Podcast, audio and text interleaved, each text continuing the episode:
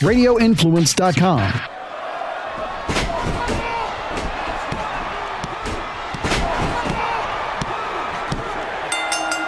You are sitting ringside with David Penzer on Radio Influence. Ladies and gentlemen, welcome to another edition of Sitting Ringside, The World's Gone Mad, Part 1 edition of this podcast. And we are so happy that you are here to listen to it as I record this podcast. It is Thursday, March 12th at 12:33 p.m. And the reason I'm telling you that is because at this very moment that Vince McMahon is meeting with the mayor of Tampa and the county commissioners and the sports commission to see the fate of WrestleMania. If I'd even thought that two weeks ago, let alone two days ago, I would have thought you're out of your mind. But considering that as we talk, uh, almost every major sport has canceled anything with fans. Uh, South by Southwest was canceled, p- p- canceled. Coachella postponed. Uh, it's pretty crazy. As I said, the world's gone mad. So when this drops in a few days on Monday morning, uh, we probably will have a lot clearer picture of uh, WrestleMania weekend. I and I'll talk, talk to you about my TNA journey this weekend, from the good to the crazy, and talk. We'll continue to talk about the the current state of the world and how it relates to professional wrestling. But um, crazy times that we live in, folks. And as somebody who has events, five events scheduled for WrestleMania weekend, it's kind of a little bit unnerving not knowing what your future is, but it's out of my hands at this point, and uh, I can't even imagine five little events that I have.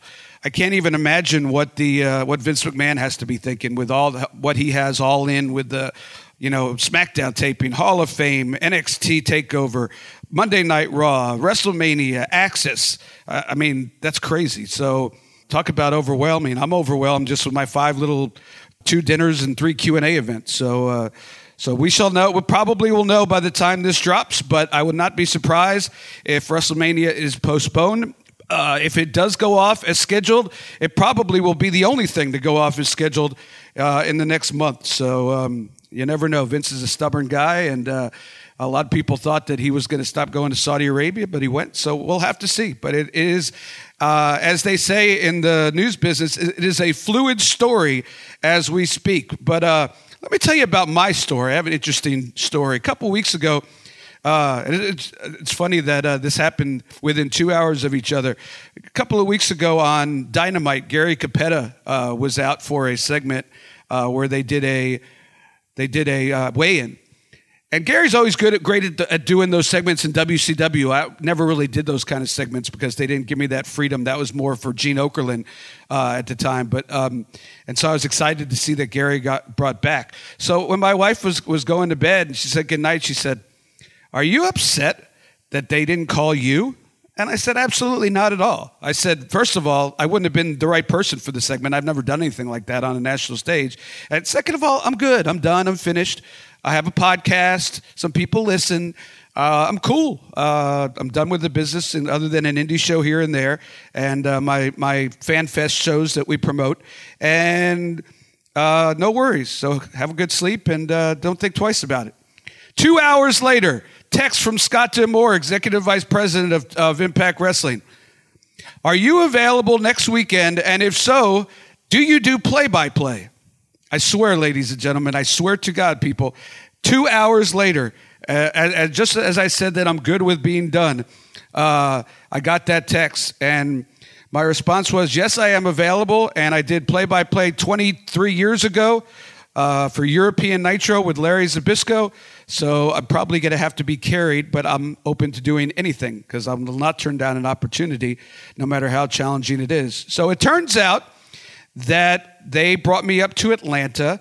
They were taping a one hour uh, special that was scheduled to air um, the week before the Friday There's No Place Like Home event, which was going to be a TNA special to promote such event and I did the play by play, which was a challenge in itself. Um, if I'm being honest, 100%. I thought that um, I did it with Scott D'Amore. Me and Scott did it. At first, it was that they were trying to get Scott Hudson. And I was like, oh, working with Scott Hudson, that's like a breeze. He'll, he'll cover 80% of it. I'll just say hi. Um, but he wasn't available, so due to work uh, situation. So, so I did it with Scott D'Amore. And I'd say the banter between Scott and I, because we, we played off a lot of fun stuff, TNA stuff that, you know, making fun of the King of the Mountain match and, and stuff like that. Uh, so we were, we were just totally shot with it as far as all the craziness that was TNA. But, um, you know, about suicide and Manik being the same person and how many suicide characters there were. So I thought that was pretty cool. I, as far as the actual play-by-play goes, uh, it, it, probably it's not gonna. It, I don't know if it'll win worst uh, Wrestling Observer worst play-by-play of the year. It might, but um, it's certainly not gonna get best play-by-play. But I, I, I tried, and I was scheduled as of the last I heard to actually do the play-by-play for the no, there's no place like home pay per view. Now, as we discussed at the beginning of the show, we don't know if there's going to be a WrestleMania. We don't know if there's going to be a WrestleMania weekend. So we don't know if there's going to be a no place like home pay per view. But um, that was scheduled. I was it was great. By the way, I wanted to tell my story, and this has uh, never been told, and the only time you're probably going to hear it. But I do want to say that coming up this week on Sitting Ringside, our guest is former Diva Search winner TNA Knockout and currently working with Lita and Gail Kim on a project called Kayfabe that's in its Kickstarter stage. Uh, we're going to be talking to Christy Hemme, so um, stay tuned for that. But uh, as my story continues, I went up and uh, got to be around the, the Impact Wrestling staff. Uh, I, other than Scott and Tommy Dreamer and D'Lo Brown, who are agents, uh, and Gail Kim, of course, who's an agent, I I knew Eddie Edwards and Fallah Bahh. Everybody else I had never seen, girls and guys I had never seen in my life. That's I lie. I had met Taya Valkyrie at a at an indie show. So, but they have a great a great crew there. Uh, they have a team called the North uh, that that that's fantastic. Josh Alexander and Ethan Page. That um, uh, they had a match. It was the last match that they taped for Impact against Tessa Blanchard and Eddie Edwards. If you get a chance to see that match, um, I'd go out of your way to see it. It's fantastic, and and uh, all the, the the whole locker room really impressed me, and it was good stuff. So it was fun to be there. What wasn't fun was, as you probably heard by now, the scare we had with Scott Steiner. Scott was there to do the TNA special, and he did tape a segment. And apparently, as soon as he got done taping, he went back to the locker room. I was still doing the quote unquote play by play, if you want to call it that, for the main event of that show. And got word in my ear after it was over that Scott had collapsed in the back. I've been in situations where a wrestler, for whatever reason, collapses. Usually it's just a brief you know they pass out they they, they get dizzy uh, adrenaline whatever it is uh, so I went to the back and I saw 50 wrestlers standing in a group together that were, you could have heard a pin drop, that were so quiet. And I said, holy crap, there's something, there's something off here. This is not a normal situation. So I walked past them and walked over to where his locker room was, Scotty's, and uh, they didn't want to let me in. But um, spoke to D'Lo and, and Tommy Dreamer, and immediately realized it was serious. Uh, and the first thing was to try to get Scott's wife's number to let her know what was going on and that they were rushing him to the hospital and what hospital to meet at. Uh, and Ricky Robbie Steiner wasn't answering his phone, and you know it was like about ten thirty at night, and I tried calling Jeff Jarrett because I know Jeff and Scotty are close, he finally did call back, but finally, um, Johnny Swinger, of all people, was able to get Rick Steiner's son's phone number. And they were able to get his wife's phone number and get in touch with her. And I guess that at, at, at what they're, you know, to make a long story short, what they're saying is if he was at home and this happened, or if he was at uh, Shoney's and this happened, or if he was at an indie show and this happened, much like the Jerry Lawler situation, uh, if there weren't EMTs on site and medical staff, they said they'd have lost him. Uh, but we didn't know for at least a few hours uh, what the outcome was going to be, and, and you had to definitely think about the fact that there was a chance that it wasn't going to wasn't going to make it. Thank God thank God of all gods that uh, that that he was able to pull through, and he seems to be doing well now. Uh, they've identified the problem and, and, and, and taken some steps to fix it. So um, it's, it's, it's ironic. The last thing that he did, I think, before coming out to do that segment was I had to show him how to retweet uh, our our podcast interview that uh, the, the the link to it, and he was getting so annoyed at me because I kept trying to touch his phone to show him because he didn't know what he was doing, and finally we figured it out. But it took about ten minutes to figure out how to forward it, and for him to find it, and figure out how to forward and what to forward and retweet, whatever you want to call it. And he was like, "That's all. That's all I'm going to do for you." And if that would have been the last conversation that I would have had, that would have been. Uh, uh, not fun, but uh, thank God uh, it all worked out. But that's what happened. And of course, Scott D'Amore and Joey Ryan, who we work with in the segment, and Tommy Dreamer met Robbie and, and uh, his wife at the hospital, and, and it all worked out for the best. But uh, it was a scary time, folks, and um, uh, in some ways more scary than what's going on now. Uh, any word, Jerry, about uh, the future of uh, WrestleMania in Tampa? Of course, the year they have it in Tampa, this has to happen. But unbelievable.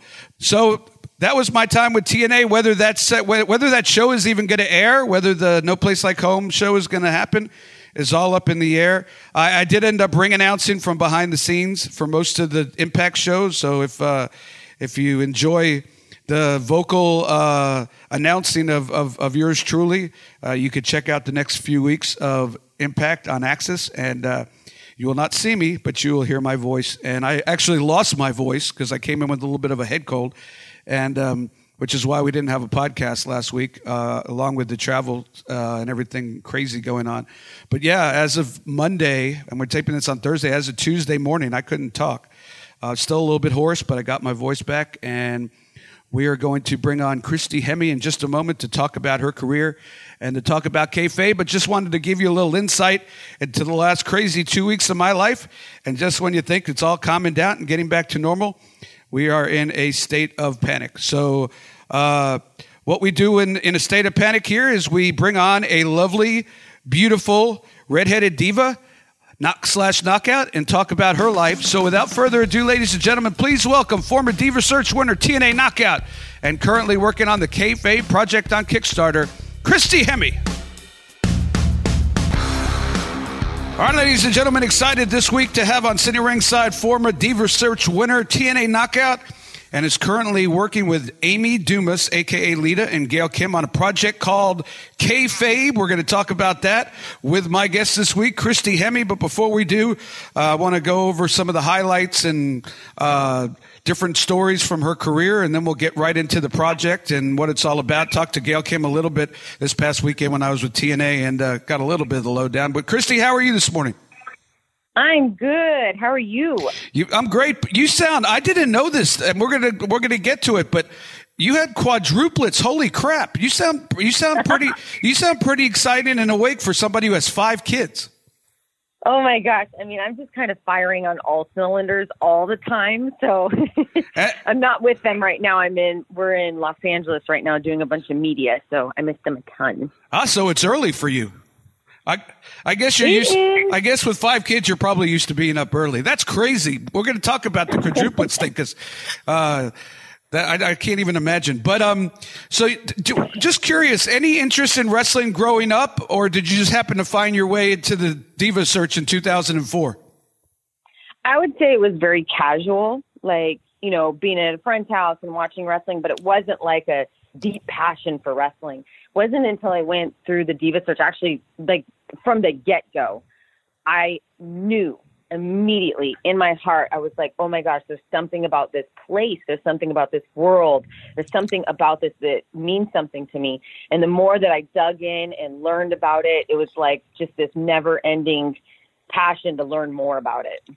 So we've had on uh, guests who have been a part of Tough Enough during the various seasons. I, I don't know that we've ever had anybody that's uh, been on the Diva Search in the two plus years we've been doing this.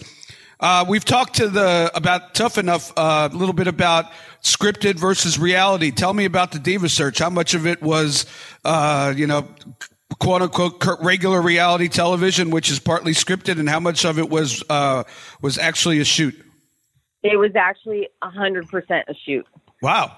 Which is fascinating in the world of reality, right? They would tell us nothing. And I don't know if you remember the segment where where it was the the the Diva segment. I don't, but I'm going to look it we- up. You got you got to look it up because they didn't realize that by just turning us loose without prepping us a little bit, we might say some things that we couldn't say on TV. And so we ended up saying some stuff that they had to beep and like it turned into this big thing where they're like, "Oh, whoa, we got to like prep them just maybe a little bit because you turn a bunch of people loose and you're going to get, you know, some reality back." That's crazy. I'm definitely going to have to Google that. Um, and we'll try to we'll try to uh, tag it on the podcast. So if uh, people hear the podcast and they want to take a look, uh, they don't have to go far. Uh, when when at what point did you think to yourself, I, I could actually win this thing? I never let myself think about winning it. The only thing that I thought about was being in the business. I thought I felt like in in that scenario, if they could just see that I really cared to learn and grow, and that I also I I knew I wanted to wrestle. So like I just felt like if the fans could see that, and if the company could see that, I would have a fighting chance to get into the business. And I just kept my eye on that prize, and that I think is what got me to win. Really. That's great. So you win the Diva Search, comes with a one year, I believe, two hundred and fifty thousand dollar contract, which doesn't suck. Uh, you go to you, you go to WWEF. I, I lose track of when they switched, but um, any any resentment from anybody that you know you know I, I, I you know I could see people going you know I had to start you know uh, you know wrestling in 50, 50 seat arenas uh, for a hot dog and a coke and and she's walking in uh, a quarter of a million dollar contract. Was there any of that or and if so how do you overcome No. that? None of that at all? Interesting enough, I feel like backstage they were pretty warm to me because I was the one in the bunch that had that passion to learn. The most flack I got was from myself. I felt I knew that that was the scenario. I knew that people, this was the first that we are having this kind of diva search situation. And I knew that I was being given a big contract that I hadn't gone to the indies and earned. And so for me, I felt, I really felt bad. And I really felt like I needed to fight for that spot for myself. A lot of times it's all attitude, quite frankly. You know, if you walked in there holier than thou, they probably would have decimated you. But the fact that you walked in there knowing that you had something to prove to yourself and the rest of the company, that probably was, was why you didn't have a problem. And I respect that tremendously. Speaking of learning, um, I, know that you did a lot of your learning under Fit Finlay, uh, who was running the women's division at the time. He's uh, one of my uh, family's closest friends, and we still keep in contact. I know he's one of the most beloved people uh, in in wrestling. T- talk to me about working with Fit Finlay. Fit is such an advocate for women, and you always feel really comfortable with him because you know that he's fighting for you. Whenever you're working with somebody where it's like you know that they're really fighting for you, it's like they're giving you that little platform to grow. And for me, that's that's the type of people that I always want to surround myself and I always want to work with is people that, you know, hold hold people up and and show them, you know, just a little bit more of what they can do and what they're capable of. And that is Fit Finlay. Any Fit Finlay stories? You guys go out and have a couple pints after uh, training or anything like that? God, I, I don't even, re- I don't remember any of that. I just remember being in the ring with them, honestly. Yeah, it's funny. Somebody on Twitter yesterday put up a big article about a 2000 uh, WCW tour that like was advertising like all these big names, and the main event was like uh, you know the Mamalukes against uh, the, the Harris brothers or something because everybody was either injured or uh, arguing with the company and. And I, I look, I put, and then I look back and I said, the only thing I remember on that tour was going out drinking at an Irish pub with Fit Finlay and Daffney. That's funny how uh, that's that's the things you remember. Uh, Daffney was like, Yeah. "Hell yeah!" Daffney was on Twitter, was like, "Hell yeah!" That was the greatest, one of the greatest, uh, funniest nights of my life. But, uh, but yeah, Fit's a great guy. Um, you didn't have a long stay in WWE. Um, I've seen on online if you do a little research into your career, they have their story of why you left, and you sort of have your story. I'm wondering what the real story is of why you left. Well, I mean, I was fired, so it wasn't a situation where I, I didn't want to go. I was very passionate about WWE and wrestling and being a part of the company. I felt like you know once I was let go, and the reason that they gave me was that it they didn't have any more creative for me. That was the call that I got. I felt like once I was let go, it just became clear to me that okay, the whole thing that I had seen from the beginning of the diva search, where I was like, man, I really w- wish that I had gone um, onto the indies and fought my way up and did all this. You know, I really wanted that part of the journey. And so once I was let go, it became very obvious to me, oh yeah, I'm not like going back to Hollywood and trying to do this Hollywood thing. I was like, it's time to go to the indies and time to, you know, go earn earn my stripes and, and go work for this thing. You uh, you you uh, went to TNA quite uh, soon after that, so uh, yeah, your your hard work definitely paid off. What were the differences, positive and negative, between TNA and, and WWE at the time? I really, really loved my experience with TNA. Um, I felt like when I first went there, I, I had some guards up because I had been hurt. To leave WWE was very painful for me so going into TNA and it was like a very warm situation, a very warm locker room. And it was interesting because I'm generally a warm person who like, I just love people. I walk in, I'm very open. And because I had been hurt, I walked into that locker room pretty guarded. And it took some time for me to, you know, let my own walls down and, and open up to really being backstage there. But once I did, I just really found a home there. And, you know, I was there for a long time, like over over 10 years. Yeah. And I worked in every department of the company really like I really was very involved. So I never I never felt in that company like there wasn't a place for me to grow into there. That's fair enough. Um, any any negative differences? Uh, I, have heard people complain about the organization was not with WWE as far as uh, setting up PR events. Any anything like that, or you just were just happy to be somewhere that welcomed you?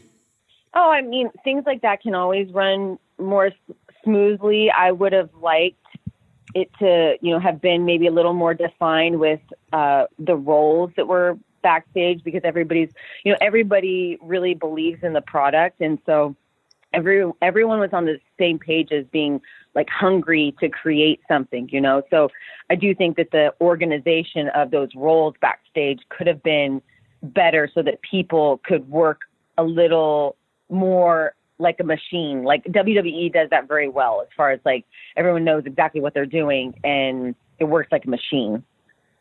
Absolutely, 100%. Um, at one point, you were part of Creative. Tell me about that, and was uh, that difficult?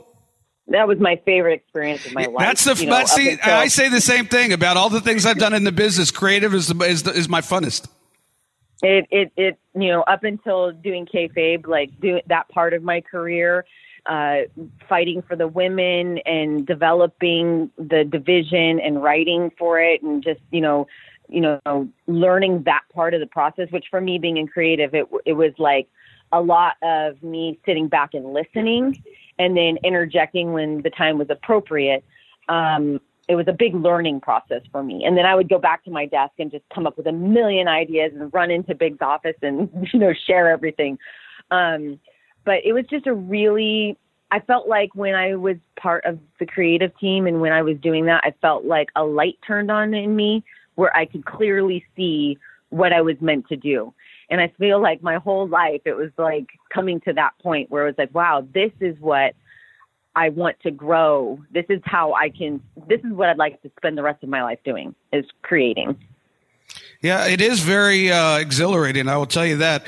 Um, did did it make you understand a little bit more some of the past decisions? I know being on the talent side, sometimes you know creative will throw something out, and you'll be like, WTF, you know, and, and you don't get it. But then when you're in a creative situation and you're dictating that, you know, there's a million and one things that could happen that could, uh, you know, make a change a decision or make a decision maybe not make sense at the last minute. Did, did, did it, a light bulb go off when, uh, and say, oh, maybe, you know, this is why this happened or this is why this happened?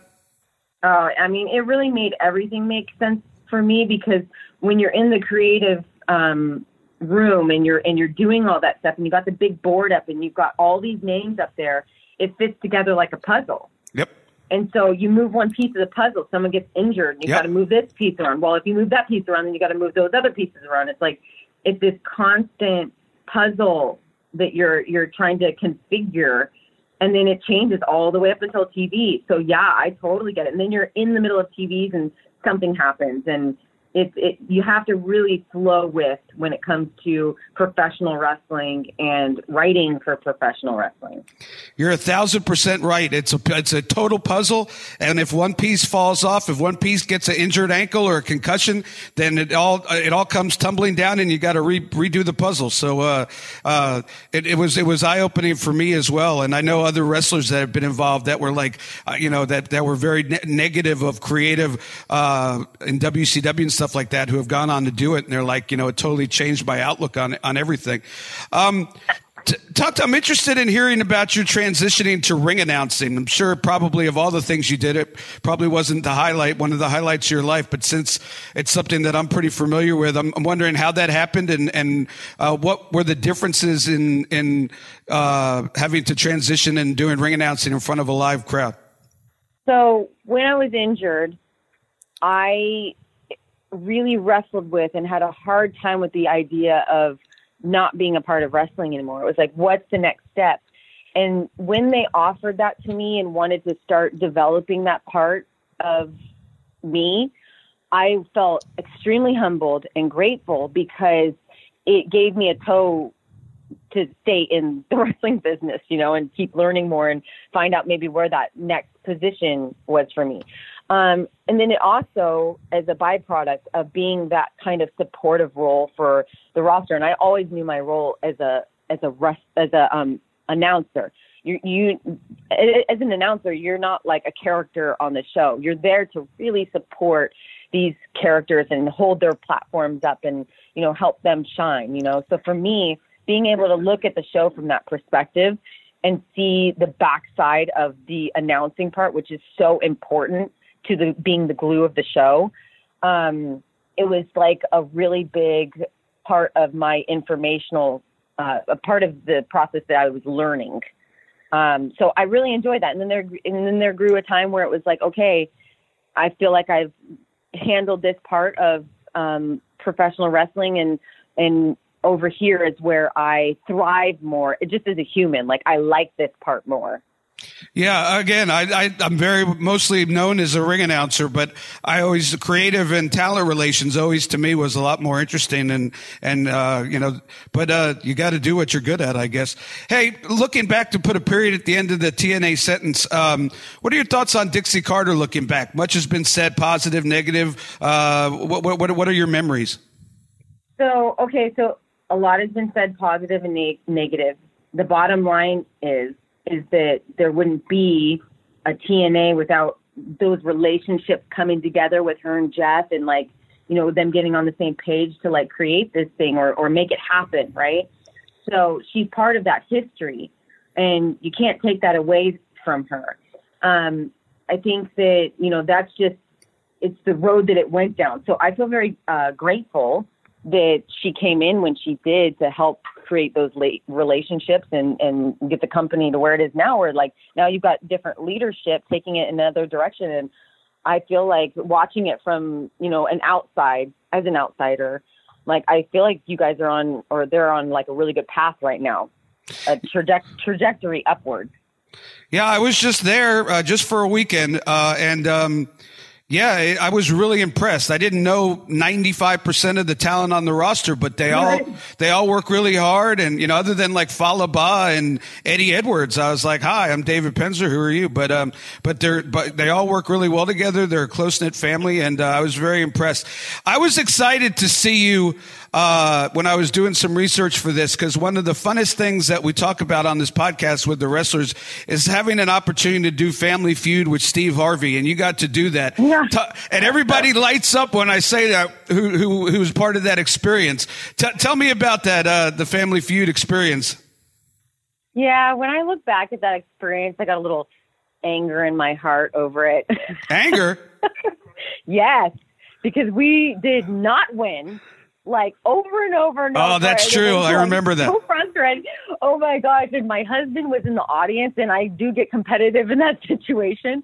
And he just kept looking at me and using his fingers to make a smiley face, like smile, smile. And in between one of the segments, he came over to me. He's like, "Christy, this is going to be on TV for the next 40 years. if you look this upset because you're not winning, then you're going to have to look at this for a really long time. So you better put a smile on your face. I'm like, okay. I like for- the button didn't work one time. I got an answer right, and my button didn't work one time. I was like, "It was my button." I remember that now. You guys, you guys couldn't do it, not do anything right. You guys couldn't win for losing though. It seemed like everything was against you.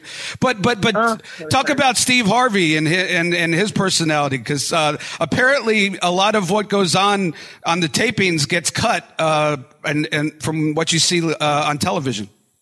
God, I mean, I just found him extremely entertaining and it, was like constant. Like she, he was so in control of that whole situation and funny as hell. Like I just kept listening to him. Like you know, he's he's hilarious. Yeah, he is. Um, we mentioned earlier that you had, and I didn't know this, that you had quadruplets. God bless you. Um, talk, talk to me about the challenges, you know, all the challenges that you had as far as, you know, different things in wrestling and overcoming injuries. Uh, how, how does having, when you go to the doctor and they say you're having quadruplets, how, how, how does, how do you, how does one react to that? Cause I can't even imagine as a guy, let alone as the woman who has to carry and, Oh and, and, and, and give birth to the said quadruplets. You know, my initial reaction, I like whenever something's scary or, you know, anything super confusing or just in life, anything like that, I just laugh because I'm like, that's my reaction. But I just could not stop laughing because I couldn't even put it together in my head how that works and how that could possibly be my life. I was like, I just don't, I can't even see it, you know? Um, my husband was not laughing. He did not think it was funny. Um, and then immediately afterwards, we were told by the doctor that we had to reduce two of them. Oh my goodness. So to be told in one sentence that you're pregnant with four kids, you have four babies in you, and that you can't have two of them, it was like so much information at one time. Then I wasn't laughing because I was like, oh my gosh, so I have to make a decision. And we had seen three different doctors that wouldn't take us because the risks are so high with quadruplets, and especially my size, I'm very small. Um, they wouldn't take us unless we reduced to two. So we finally found a doctor that would take us, and he and he just said, "You have to make this decision, and the only way I'll take you is if you're committed to the decision and listen to me 100%." So we ended up going forward with it, um, and it was the hardest physical journey I've ever had in my can entire imagine. life. Um, I was on bed rest at seven weeks pregnant, Wow. and I went into the hospital at 21 weeks on full, full bed rest care uh, up until we had the kids. So it was You just scared you just scared the living hell out of me when you said that because I'm thinking to myself, I could swear I saw four names listed, and and when you said they that I was like, I just didn't ask her about this, and and they had to get rid. God, you, you uh, talking about having a heart attack. Uh, Yeah. But I'm I'm glad it all worked out. Obviously, it was very challenging, and then the challenging part probably is you already had a, a child. So how is it dealing with five young kids? Uh, do you ever th- think about doing a reality show? I don't think I'm built for a reality show because I'm so private. I'm so private. I mean, it's hard for me to even get on social media, to be honest. Uh, so that wasn't really like a, a, a great idea for me. But as far as my older daughter, she is like, you know, some a lot of times she's like, eh, she just wants to be the star of the show. However, she helps a lot with the kids, um, which was nice that we had them when she was at an age where she could be such a help. That's great. So you just have to get into a routine, I would assume. Oh, such a routine. I mean, I'm a very structured person, anyways. But when it came to like having the kids, it's like a little mini preschool at my house. Like I can everyone imagine. lines up, they eat lunch at the same time, they go to sleep at the same time. Like everything is very organized with them. Are they all very? Are the quadruplets very close? Very close. Yeah, they're like they're a little crew. You know, they're like Sure. their own little band. Like the little like the, the little knockout, new little knockouts division or NWO. Except that there's three boys and one girl. That's right, two boys and one. girl. So the NWO, we'll call it. Um, yes. so there, so I appreciate you, um, especially for somebody who's private, talking about your your career and and, and some of the stuff, the experiences in your life. Um, but you got a big project now that. Um, uh, it seems exciting, and it's a Kickstarter campaign for a project called Kayfabe with uh, Lita, Amy Dumas, and Gail Kim, and yourself. Uh, talk to me a little bit about what the premise of the project is, and, and, and what, what you guys are hoping to to do if you guys could raise the money and get the get filming, as they say. Yeah. Well, it's a scripted drama, and it's inspired by female professional wrestling. That's the basic premise of it. It's like a, a gritty, modern day glow, Cool. but for real wrestling, you know, because there's obvious differences between glow and uh, the wrestling industry. Um, our hopes for it is, you know, we're going this, we've, we've started this Kickstarter. However, regardless of what happens with the Kickstarter, we are we know that the show is going to happen. We've worked so hard for the past two years to put all this stuff together. We've got a lot of irons in the fire when it comes to production companies and investors, and we're just going to make it happen no matter what. And whose idea was this? And how did you guys, the three of you, get together?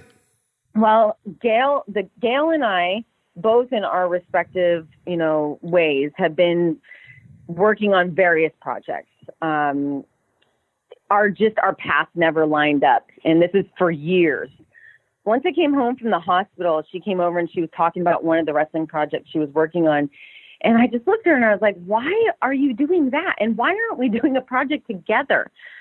That opened up the door to a conversation that like it was like fire. Like we just started talking about exactly the kind of show we would make together and it became very clear very quickly. She left my house after us verbalizing exactly what it was and by morning I had a pitch deck in her email.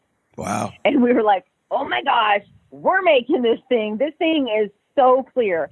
So we worked on we worked on you know developing it for like another six months. Um, and as we were starting to pull the team together because we were ready to really start creating something, Amy became a clear choice as someone who would be aligned with us. I've been talking to her for years. I knew her production taste as she was in WWE, um, doing various shows there. And so when we had that conversation with Amy, it was just like magic. Like, oh my gosh, like the the wheels of the bus are coming on. Like we've got more people that are starting to catch this vision and see what it is. And that's how it was with every single conversation we had with these te- team members that are on board to create this thing. So you said scripted, uh, a scripted show, which I, I, when I first saw this, that was the last thing I would have thought of, but it's interesting. Um, are, would you guys be playing yourselves as in a scripted show or playing other characters or, or other characters No. playing you? No, so it it will not be even us. Like we're executive producing, Ah. but we're not actually on the show or in the show. If I could never be on TV again, that would be my preference. So, so basically, taking your experience for, from the drama and the craziness of the pro wrestling business as a, a diva and a knockout, and and and putting yes, Penzer, you know, there is so many stories to be told in wrestling. There is endless source material when it comes to wrestling. And I always say if, if someone was a fly on the wall of a, of a women's locker room, the stories they would hear, whether it's them back at home or them in the ring or how they got there or why they got there or what their drive is, it's like, to be in this business, you have to have extreme passions, which means you have an extreme life. And so those stories for me, it's like so compelling, but I have not truly seen those told in any format ever, including Glow. That's not the same thing. It's not professional wrestling. So being able to share those stories is what we wanted to do. And when we talked about what this would look like, it was also important to us to really protect the business and protect the people in the business. So there will never be a story that is like, oh, this is so and so story. This is so and so story. You could play that game, but it's not going to be accurate because they are developed characters with a writing team that is creating these characters. Well, it sounds fascinating. I'm glad that we had you on to uh, to explain it more. And uh, you said it's going to happen no matter what. But if uh, people want to uh, be a part of the project, Kickstarter is interesting, and, and I had never really looked at it that much until this project. Mostly the time you see like GoFundMe stuff, but Kickstarter allows you to have the opportunity to. Some people could be if you if you want to invest a certain amount, could be an executive producer. Correct? Yes. So the reason why we wanted to choose that platform and the reason why it, it felt like something that would be really good for us is because with Kickstarter, we're able to have a totally unfiltered version of what it is we present to fans. And, you know, because we don't have that clear partner right now, partnering up with fans we know that they're going to want that kind of unfiltered version of what the show would be. What exactly is it that we're trying to say? So, Kickstarter has all kinds of like, it's not the same as GoFundMe, where GoFundMe is more like, hey, contribute to this, and I'm like a charity. No, yeah. it's like you go into our Kickstarter page, you're buying a T-shirt, you're buying a, a poster, you're buying a this, or you're buying a that. Um, there's something to be a part of and invest in the idea of us creating this thing. It all sounds really cool, and um, I appreciate you coming on Sitting Ringside to talk about it. And um, hopefully, when when we get ready to to premiere this thing, we could have you and Gail and and maybe Amy, all three of you, on real quickly to talk about it. I know I got to talk to Gail a little bit about it this past weekend, and, and she was really excited, and you sound really excited. So I appreciate your time, and uh, and and best of luck. And and you got my interest now, so uh, I'll be looking out to see uh, how it goes.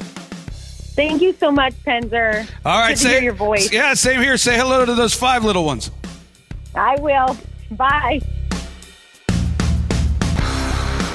I want to thank Christy Hemme and that project, especially after talking to her and, and Gail Kim a little bit this past weekend. Seems exciting, and uh, you might want to check, check out the Kickstarter campaign. But like she said, whether they reach their goal or not, I believe that they have uh, enough uh, investments, as she said, to move forward with a uh, with an episode or two and, uh, and, and see where it goes. So I wish them the best. My heart stopped. Jeez. When I, I, I knew when I w- was doing my research, I saw four names of four quadruplets that she gave birth to when she started going telling that story. And thank thank Christy for her openness. I didn't expect her to go that into that much uh, uh, to that much of her personal life, but uh, my heart almost stopped, and I'm thinking to myself, there were four names. There were four names. I saw them.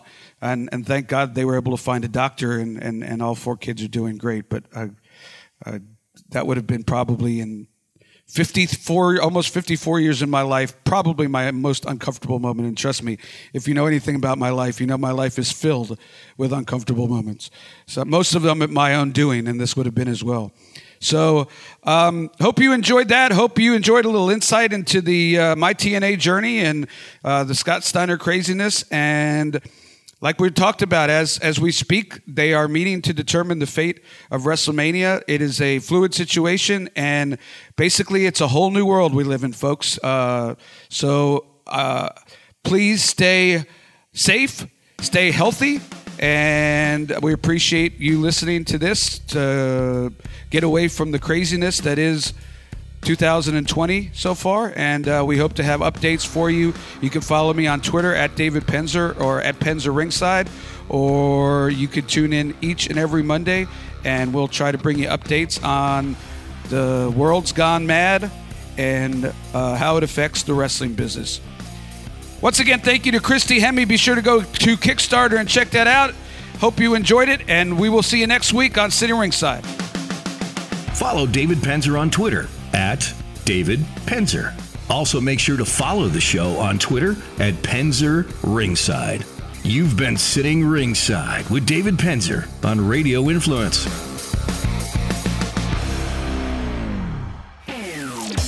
This is a Landry Football Quick Fix on Radio Influence.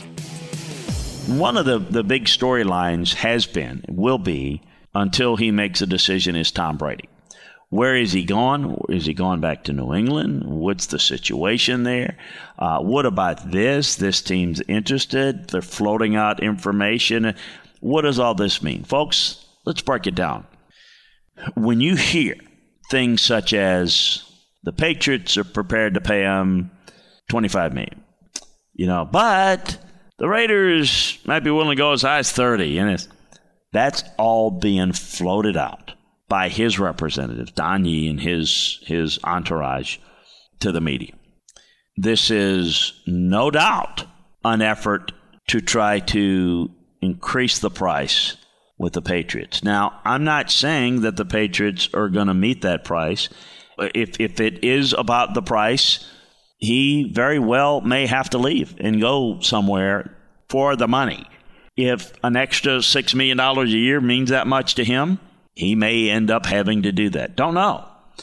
It's obviously he's trying to do two things, Tom Brady is to increase the amount of offer from the Patriots, one, but at the same time, try to grease the skids of look if he leaves it's not my fault i'd rather stay here but they don't want me type approach um, i don't think the patriots certainly bill belichick doesn't play that game he's going to do and make an offer i do think i have thought and i continue to think that they will make a good offer to tom brady and in the end he'll probably stay in new england the Landry Football Podcast with veteran scout and coach Chris Landry can be found on Apple Podcasts, Stitcher, TuneIn Radio, Google Podcasts, and RadioInfluence.com.